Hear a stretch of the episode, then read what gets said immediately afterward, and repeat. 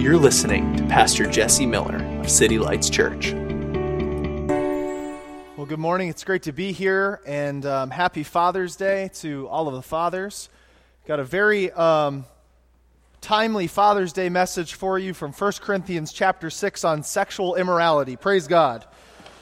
Uh, if you have your Bibles, turn with me to 1 Corinthians chapter 6. Um, here at City Lights, um, we've made the choice, generally speaking, unless um, there would be a something that the, the Spirit would draw a particular emphasis to is to emphasis to is to preach through books of the Bible, and we're continuing um, the series in 1 Corinthians on grace putting the pieces back together. So we'll read together in 1 Corinthians 6, and then uh, Pastor Jesse did not know this, we didn't plan this, um, but his little exhortation about slaves under righteousness.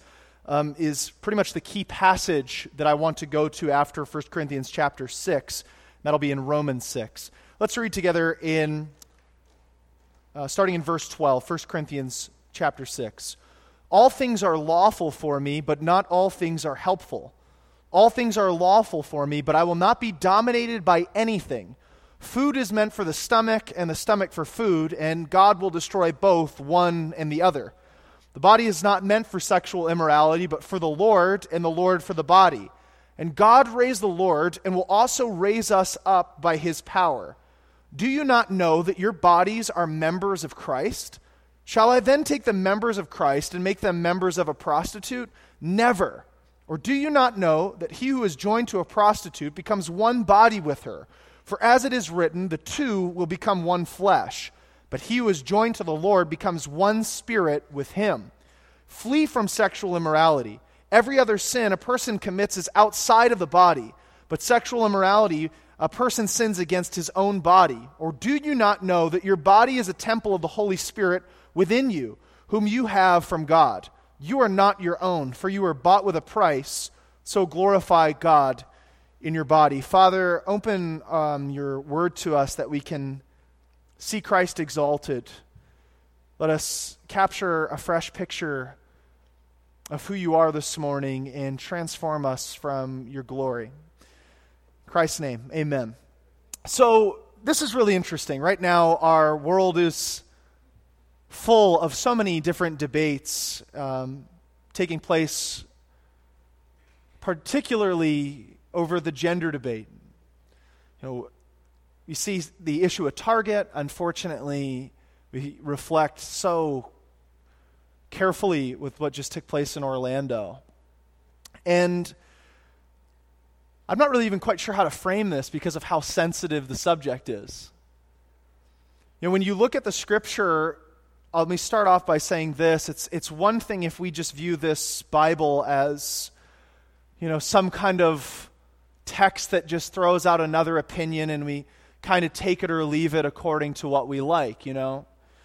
But that's not exactly what we claim as Christians. As Christians, we're claiming that this 2,000 year old book, actually, a lot of it's even older than that, has real bearing on our lives today. It's actually something that Jesus himself would tell us. So I don't know about you, but when I read that text, I think it's, it's rather archaic, truthfully. It's something that's kind of feels a little bit removed in a world that's incredibly sexualized. I, I I don't know of anything less culturally relevant than to say that Jesus wants to identify your sexuality. In fact, that's kind of the, the one thing for many of us that that's like the one off limit, off the table subject, and no one's making eye contact with me today, and that's totally okay. that's like the one thing that we really don't want to let God in on. And this is a kind of framed in a different way than I think you, you may tend to hear it. Notice that Paul opens up by saying, All things are lawful for me, but not all things are helpful. This Paul is writing this as a man that's completely free, not somebody that's living under condemnation. He's writing this actually in a way that makes me incredibly nervous by saying that everything is permissible. Now, I'm not sure how to get this point across other than Paul is essentially saying, and to start here, that if you want to live in a nudist colony, go ahead. That, okay, you didn't catch that. He, he's literally saying like that, that all things are permissible. Like, he, notice that he's framing this in a way which is, would make the most liberal person shy away. I know that sounds odd, and I'm not condoning that, but Paul then begins to come at this from a different angle because most of us, if we're not careful, we view religion in the way that it would address sexuality as a do not touch, do not handle, this law of modesty. You know, like, what, what do we do? What is right? What is wrong? Where is the line? You know, what is the line when, when, when we're single? Where is the line when we're married? Where is the line when we're unmarried? What is the line? And Paul doesn't even frame sexuality in the context of lines, of what's good and what's bad. Now, he goes on to begin to frame it, but it's not from this line oriented religious thinking. He begins to say this that if you are in Christ, you are a member of his very body. And don't, from that position, join yourself to some sort of prostitute, because in doing so, you become one with the flesh. Then he goes on to say this an exhortation flee from sexual immorality. But why? Why? Why? Why? Because you've been bought with a price, so glorify God in your body. Let me say this as Christians, our job, our primary job in the world is not to offer a sexual ethic, it is to offer forgiveness. Our primary job as Christians is not to um, provide the world with good morals. That may make you nervous because that's kind of our typical way we view what the church is to do is to be shouting out some, this is the moral thing. Now, as Christians, we have morals, we have ethics, but that's not who Paul is not writing this to the world. Anyone realize that? He is writing this to a church, to people that have been redeemed. He is not writing to the world so that we go out and try to fight over these things. And I know this could be wildly unpopular for some of us that may have some conservative roots that, that hold on to, that really want me to rail against a certain group of people that have a sexual proclivity to something. I'm sorry, Jesus didn't do it, and I won't either. It just, well, three of us like that, amen, that's good. But, the Bible comes at this totally different way than we would tend to think of it. Like, we would think, you know, because we, we tend to view God really as a scorekeeper, as a bookkeeper, as kind of the judge. And while God is most certainly holy and righteous and just, let me say this sin is too serious for God to handle it seriously. Sin is too serious for God to handle it seriously. Let, let me explain like this. We, we view sin as a separation between thought and deed, and that's just not a biblical separation. So, like, well, I didn't really do it, so it's not bad. Well, Jesus just destroys that whole concept. And he says this that if you look at, you know, a woman or if you look at an- another person with lust in your heart, you've already committed adultery. Like, come on, guys. Like, like that's he's just he destroys the thought action thing. And he says that sin is not just an action, it's the very motivation of your heart. Then he goes on into anger and he's like, if you have been angry with somebody, you've already committed murder. So, like, the whole idea, which this is just wild because there's a, kind of this, this branch in, in the church today that is like wanting to condemn every person because of the action. Although, if we would just take a little bit of a look inside and see the motivation of our heart, we're breaking the same law. So, sin is too seriously, so God treats it unseriously. Now, what, what do I mean by that? It's a play on words intentionally. It's not that God just goes, oh, who cares? No, whatever. God cares so much that he sends his own son in the likeness of human flesh and then takes on all of humanity's sin in himself and dies in our place. It's so seriously that God doesn't handle us seriously. Like, I don't know if any this is coming across, but like, if, if God really wanted to punish humanity, he would have wiped us all out a long time ago. He just would have. So the, the scripture is, I love this though. In Acts chapter 17, it says this that God has fixed a day to judge the world by a man named Jesus. I love that it says God fixed a day. If you have more than one day of judgment, more than one day of judgment in your theology, then you're off. If you've got one day, if you've got two days of judgment where God is judging the world on more than one day, you're off. God has chosen to judge the world on one day when Christ returns. So, up until that time, God is not walking around, you know, with this judgment can and looking at people. And I know we want to think that, you know, sometimes we just want God to justify our own opinions. Like, if we don't like a, a group of people, we just like, well, okay, I'll find a scripture to justify that. If you have more than one day of judgment, and I'll step on somebody's toes cover them up real quick. If you've got seven years of judgment, three and a half years of judgment, I don't care what years of judgment you have, He has fixed a day to judge the world by a man.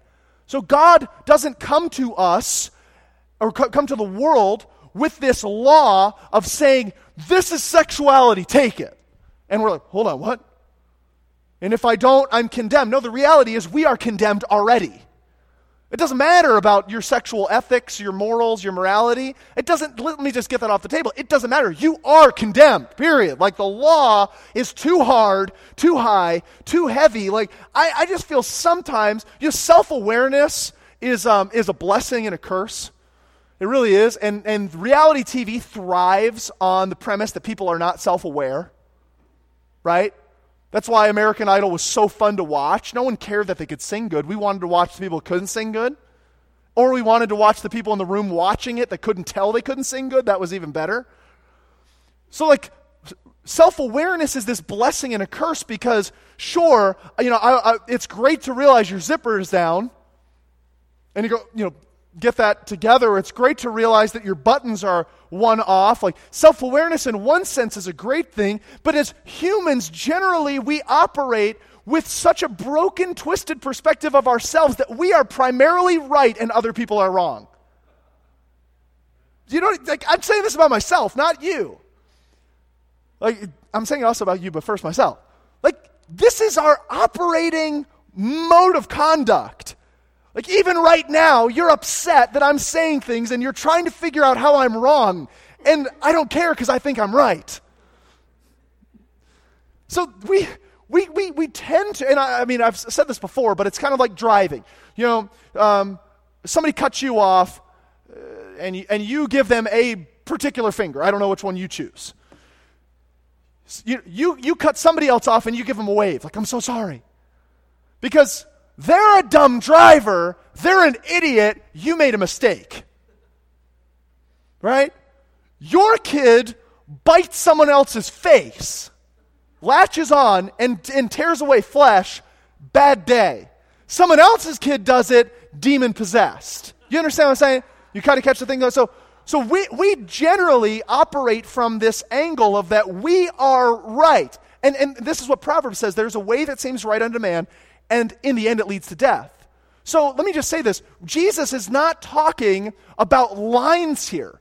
If, if it's about lines, we're shot. We're done. It's over. That's not the point of this. So if we walk away from a text like this and we think then it's our job to pull out a judgment cannon and walk around and telling people that, you know, you're wrong, that, that's not the point. It's something so much deeper than that. He goes on and closes with this text that says at, the, at uh, 19 and 20, do you not know that you're a temple of the Holy Spirit? You've been bought with a price. So the question here of sexuality is who do we belong to? How do we frame our epistemology? How, how do we gain and gather knowledge about the world and of ourselves? Where is our, what is our worldview shaped by? And as Christians, God calls us to shape our worldview by the work of Christ, that we're rooted in Him. Now, turn with me quickly to Romans chapter 6 and um, see if we can unpack this a little bit better. Romans chapter 6. Uh, starting in verse 15, just for the sake of time, I'd encourage you to read this whole, this whole thing. Um, perhaps in your Bible, the title of it should say something along the lines of dead to sin, alive to God in Romans chapter 6, which is just a, this is one of the most powerful texts as Christians um, that encapsulates what it means to live a life in Christ. Because Christianity is not an upgraded form of religion, Christianity is not a better version of ethics. Uh, Christianity is not just the right religion. Now, I'm not saying those aren't true, but that's not the operating premise that God gives us as believers. So I'll say like this the gospel, the word gospel, is not advice, it's news. The gospel is a announcement of a victory that is 100% completely detached from who you are. Um, it would literally be as if um, we got news from a distant land that a king has conquered another country. Now, we don't care about that. We might if the next president gets in. Just kidding. Okay. Sorry, I shouldn't have went there. It was funny, though. Um, all right, that wasn't right. Try over. Okay. So the, the news, though, the gospel is news. It is simply news. It's not advice. The gospel is not advice that you apply to your life. You can't apply the gospel to your life in that sense. You can only respond. You can only respond to news. You can either believe news or you can reject news. But you can't apply it to your life in a way where I've got to do something to make it true. No, it's news. I get the news, I turn on the screen, and that's what it is. Now, how I respond to that is internal. So Paul begins to talk about this response to news in Romans chapter 6, and he says this, um, starting in verse 15. What then? Are we to sin because we're not under the law but under grace? By no means. Now, this is, this is wild. Let's stop there for a second. If your view of the gospel is not so scandalous that you would actually think that God would let you do whatever you want, then you haven't understood the vastness of grace. If you don't, and here's the crazy thing there's so many Christians that don't even have to ask this question because they're so bound by fear. They're not, e- they're not even in a relationship, they've not even experienced a relationship with God. Truthfully, they're so fearful that they never even ask to ask this question. So Paul goes, Are we, because we're so free in this grace of God, are we just supposed to go do whatever we want? Now, religion would come in right there with the big no way. Why? Because if you do this, you're going to go to hell. Let me kind of just throw something out there. This is wild. Did you know that hell is never used by the Apostle Paul? The word hell is never used by the Apostle Paul in any of his epistles. That doesn't mean I'm not talking that it's not real. I just want to show that the framework that they're operating from is not turn or burn. Uh, makes for a, a pretty terrible church sign, but that's not his premise. Because religion, right here, in its, in its strictest sense, or the legalistic version would come in and say, Are we supposed to sin? Why? Absolutely not, or you'll be judged. And Paul doesn't do that. It's kind of wild. Paul totally, totally, totally comes at this from a different angle. He, he, his next verse, he leads in Do you not know that if you present yourself to anyone as obedient slaves, you're slaves of the one who you obey, either of sin, which leads to death, or of obedience, which leads to righteousness. Now, watch this. God is not coming to humanity with this judgment cannon. He's saying judgment has already taken place in Christ. So now I'm completely free. But what do I do? How do I respond? He goes on and says this.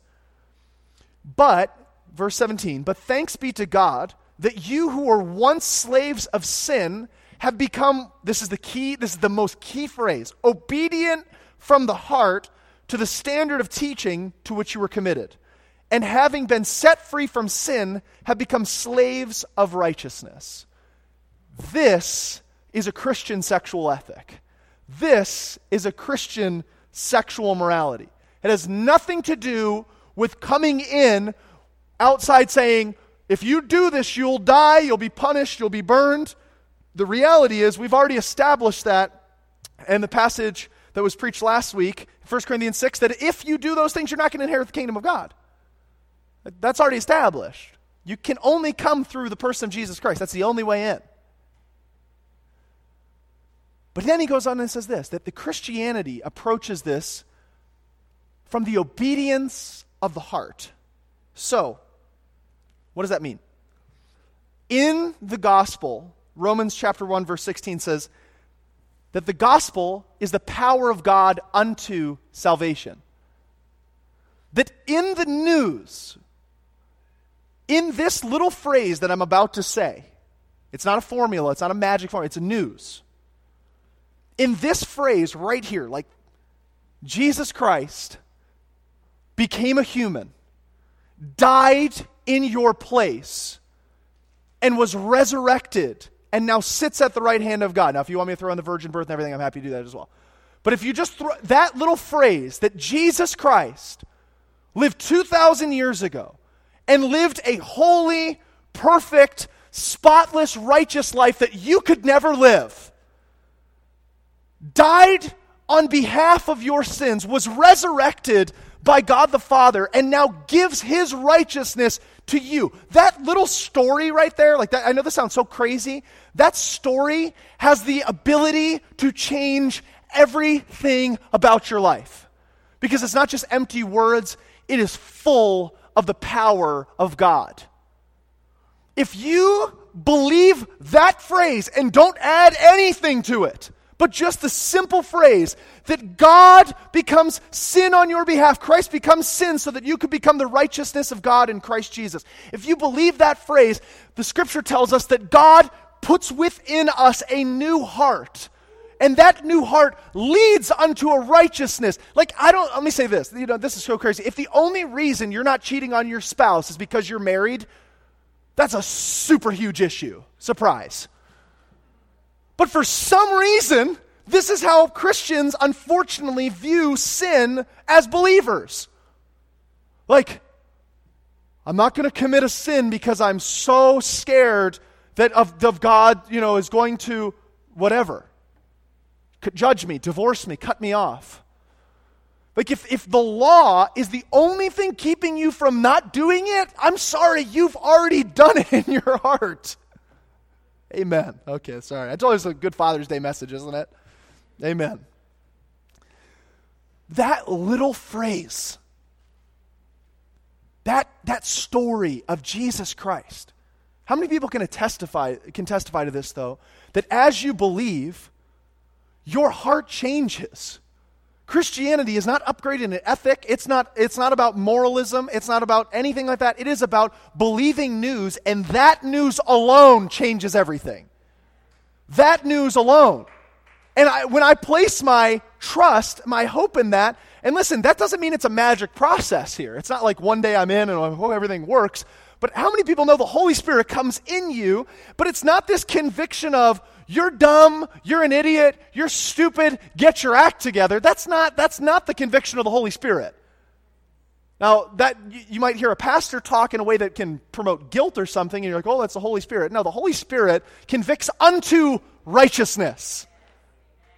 Unto righteousness. So that when I screw up, let me say like this. I had a friend recently, I'm going to just make it practical because that's the hip thing to do. I'm kidding. Okay.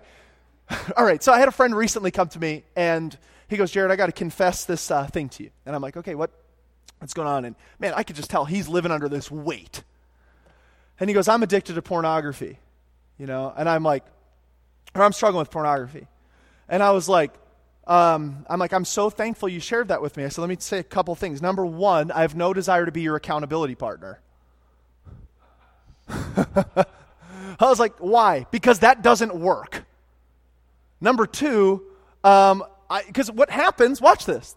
This is the way, if we're not careful, although we're free and saved by grace, we introduce the law to try to be sanctified, then to be conformed to the image of Christ. It doesn't work. So, and you can, if it's, I'm just using, because we're on sexual morality, watch this. So, say a person comes and they're like, I'm addicted to pornography.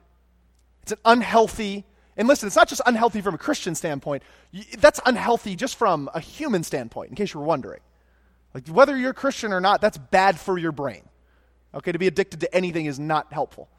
Um, so I said, I don't want to be your accountability partner because why? This is often what we do. So I try to get rid of one sin, lust, by introducing fear. You see that? So I don't want to deal with the heart issue.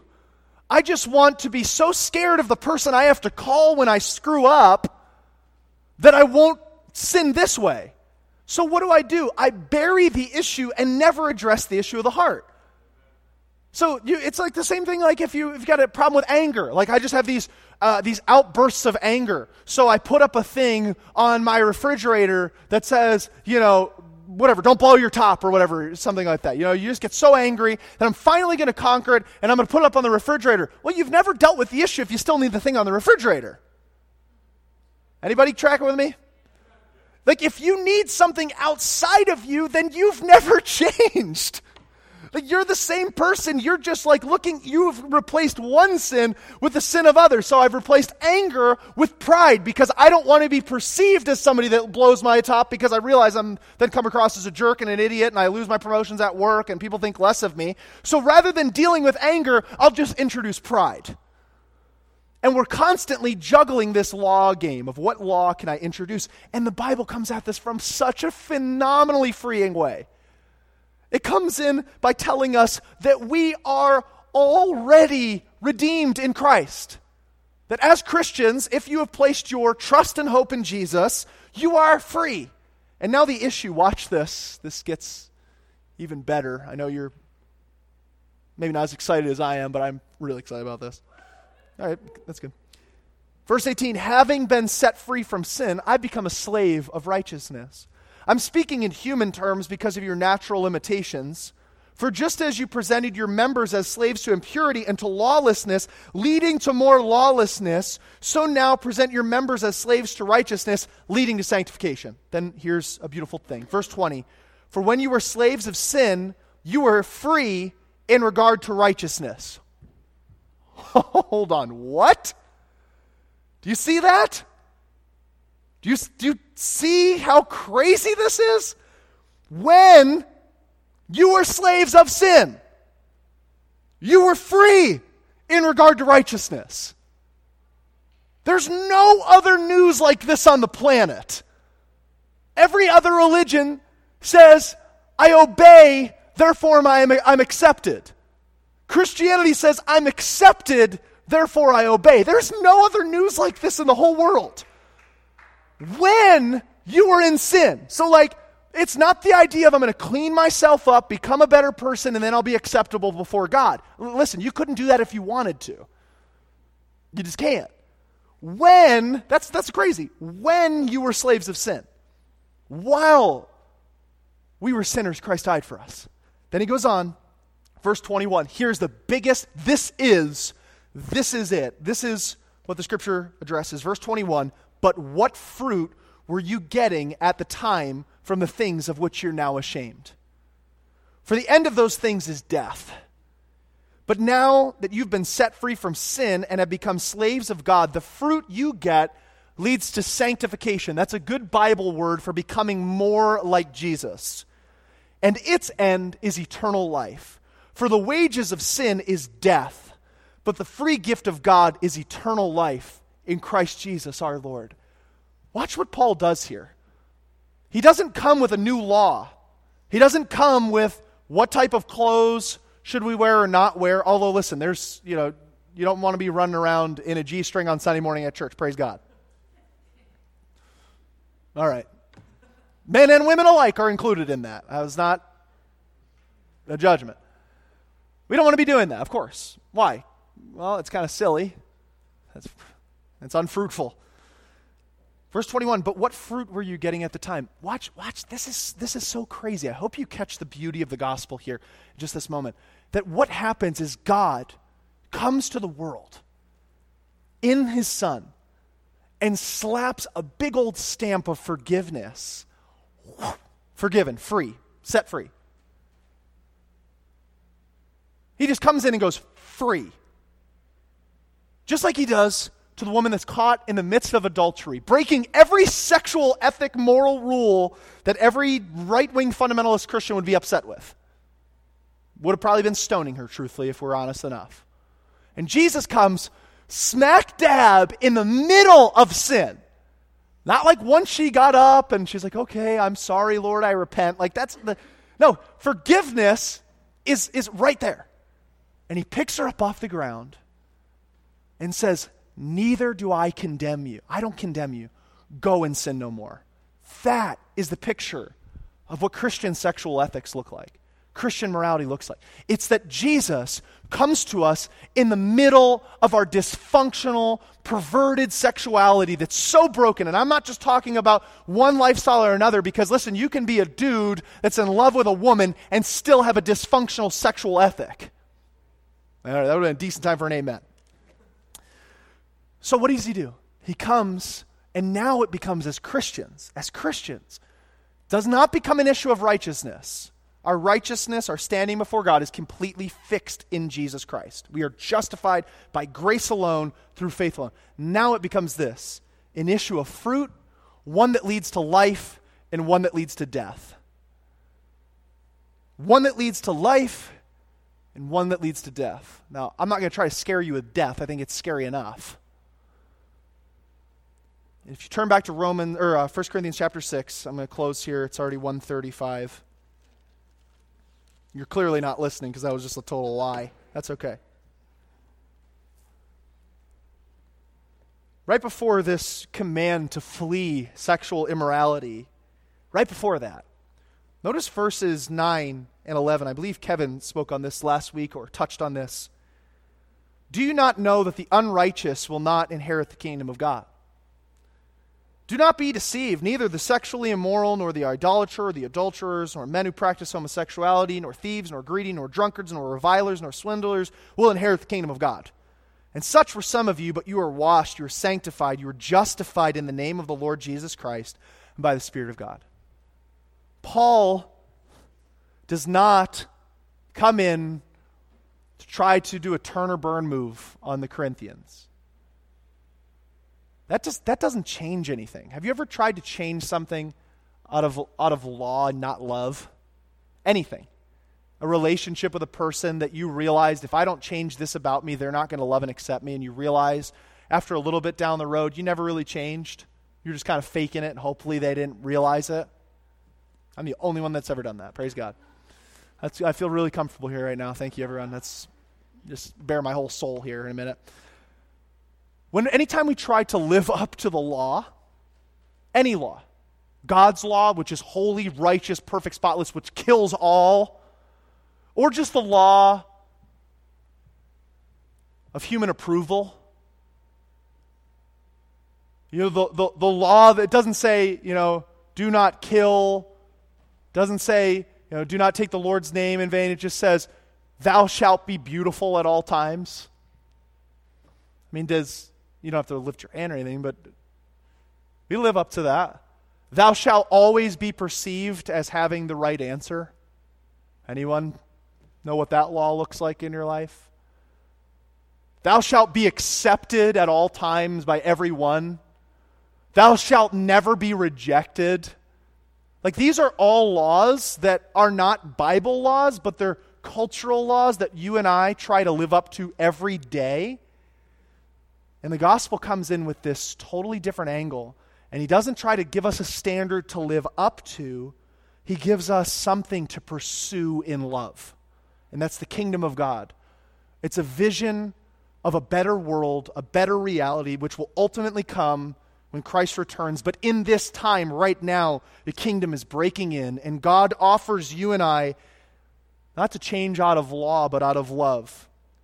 One of the first Anglican uh, minister said it like this What the heart loves, the will chooses, and the mind justifies. I love that. What the heart loves, if you're not writing something down or you just need an excuse to look at your phone for a minute, just pretend you're writing this down. What your heart loves, your will chooses, your mind justifies. The law comes at that backwards. What the mind loves, the will chooses and the heart justifies, and no one actually lives like that. The problem with the law, the problem with the sexual ethic that's trying to argue about bathrooms, I'm just being honest. We're trying to instill a morality that people don't have because this can only come from a new birth in the Holy Spirit. Why on earth would I expect people that are not Christians to live like Jesus?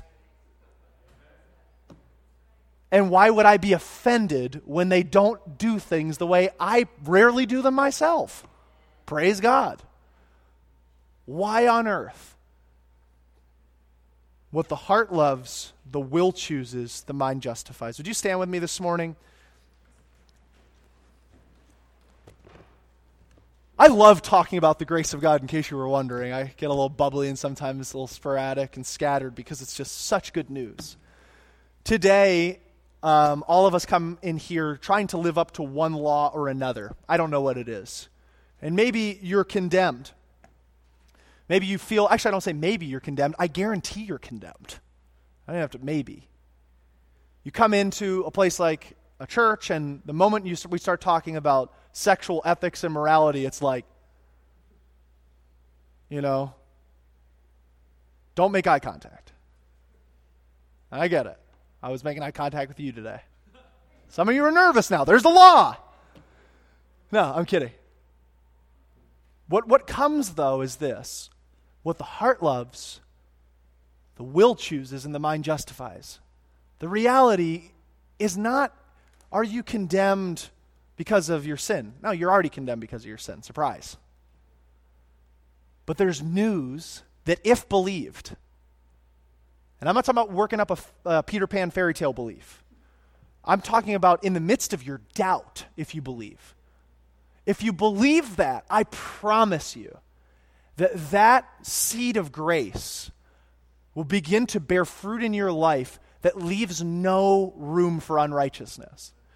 And it may take a year, it may take 20 years, 30 years, 40 years, 50 years, but ultimately, it's He who works in us to will and do of His good pleasure. I was reading something recently on sanctification. Does anybody get frustrated as a Christian because you're just like, I'm not growing fast enough? Amen. That was me with two hands, in case you're wondering. I read this thing, somebody was saying that sanctification can best be understood in this line. I used to want to kill everybody in traffic, now I only want to kill a few people. How many people know that's a work of the Lord to not want to kill everyone, but only a few people? I know that sounds ridiculous. That was a great Lutheran theologian that wrote that. But I say this because what we want is really grace. What we really want is the acceptance of God in spite of our actions. But what we've been fed for so long is like, here's a new law. Oh, and it'll work for a week, two weeks, three weeks, but sooner or later you're going to screw up. You're going to mess up. And then what really changes the heart? And it's the grace of God. Ben, would you come just for a minute as we pray together? Oh my gosh, I love the gospel. This just blows my mind. Oh my goodness, it really does. Like I can't I can't even express to you how good news this is. Like it's crazy. God does not count men's sins against them. Like when he looks at me, when he looks at you, and the way I'm to look at the world is that there's no more scorekeeping. Let's pray together and just ask. Um, does this? I hope this helps somebody this morning. I'm not looking for a response there, but if you need prayer specifically for the area of sexual immorality, which leads to death. Don't get me wrong. It's bad. It doesn't help anybody. It doesn't help yourself, doesn't help your future marriage, doesn't help your kids, doesn't help doesn't help society, doesn't help human flourishing, doesn't help anything. If you're in that situation today, we want to pray for you that the grace of God comes and restores you. Some of us um, have carried shame from sexual experiences since we've been kids people have done things to us that we had nothing to do with. There's forgiveness, there's healing for those sorts of things, and we believe that God can. Come on, I'm, how many people believe that God can bring healing? Amen. And we want to be able to pray with you. We're not going to call you out publicly or anything like that, but please feel free to, uh, you know, grab Pastor Jesse and Ashley or myself. Happy to pray with you for that. Let's ask the Lord to come right now. Father, in the name of your Son, Jesus Christ, we, we come celebrating good news of a, of a new life in Christ, a new kingdom that we're now a part of. And I pray that this news that you've counted the world redeemed in your Son, I pray that that news would create within us a heart that pursues righteousness. We truly are no longer slaves to sin. And we offer ourselves to you. We ask that we would become more like you. fruit that leads to sanctification. Thank you that we're no longer under the law, but we're under grace. And we joyfully receive news that we have nothing to do with, but we respond accordingly in worship today. In Christ's beautiful name we pray. Let's sing together as we close.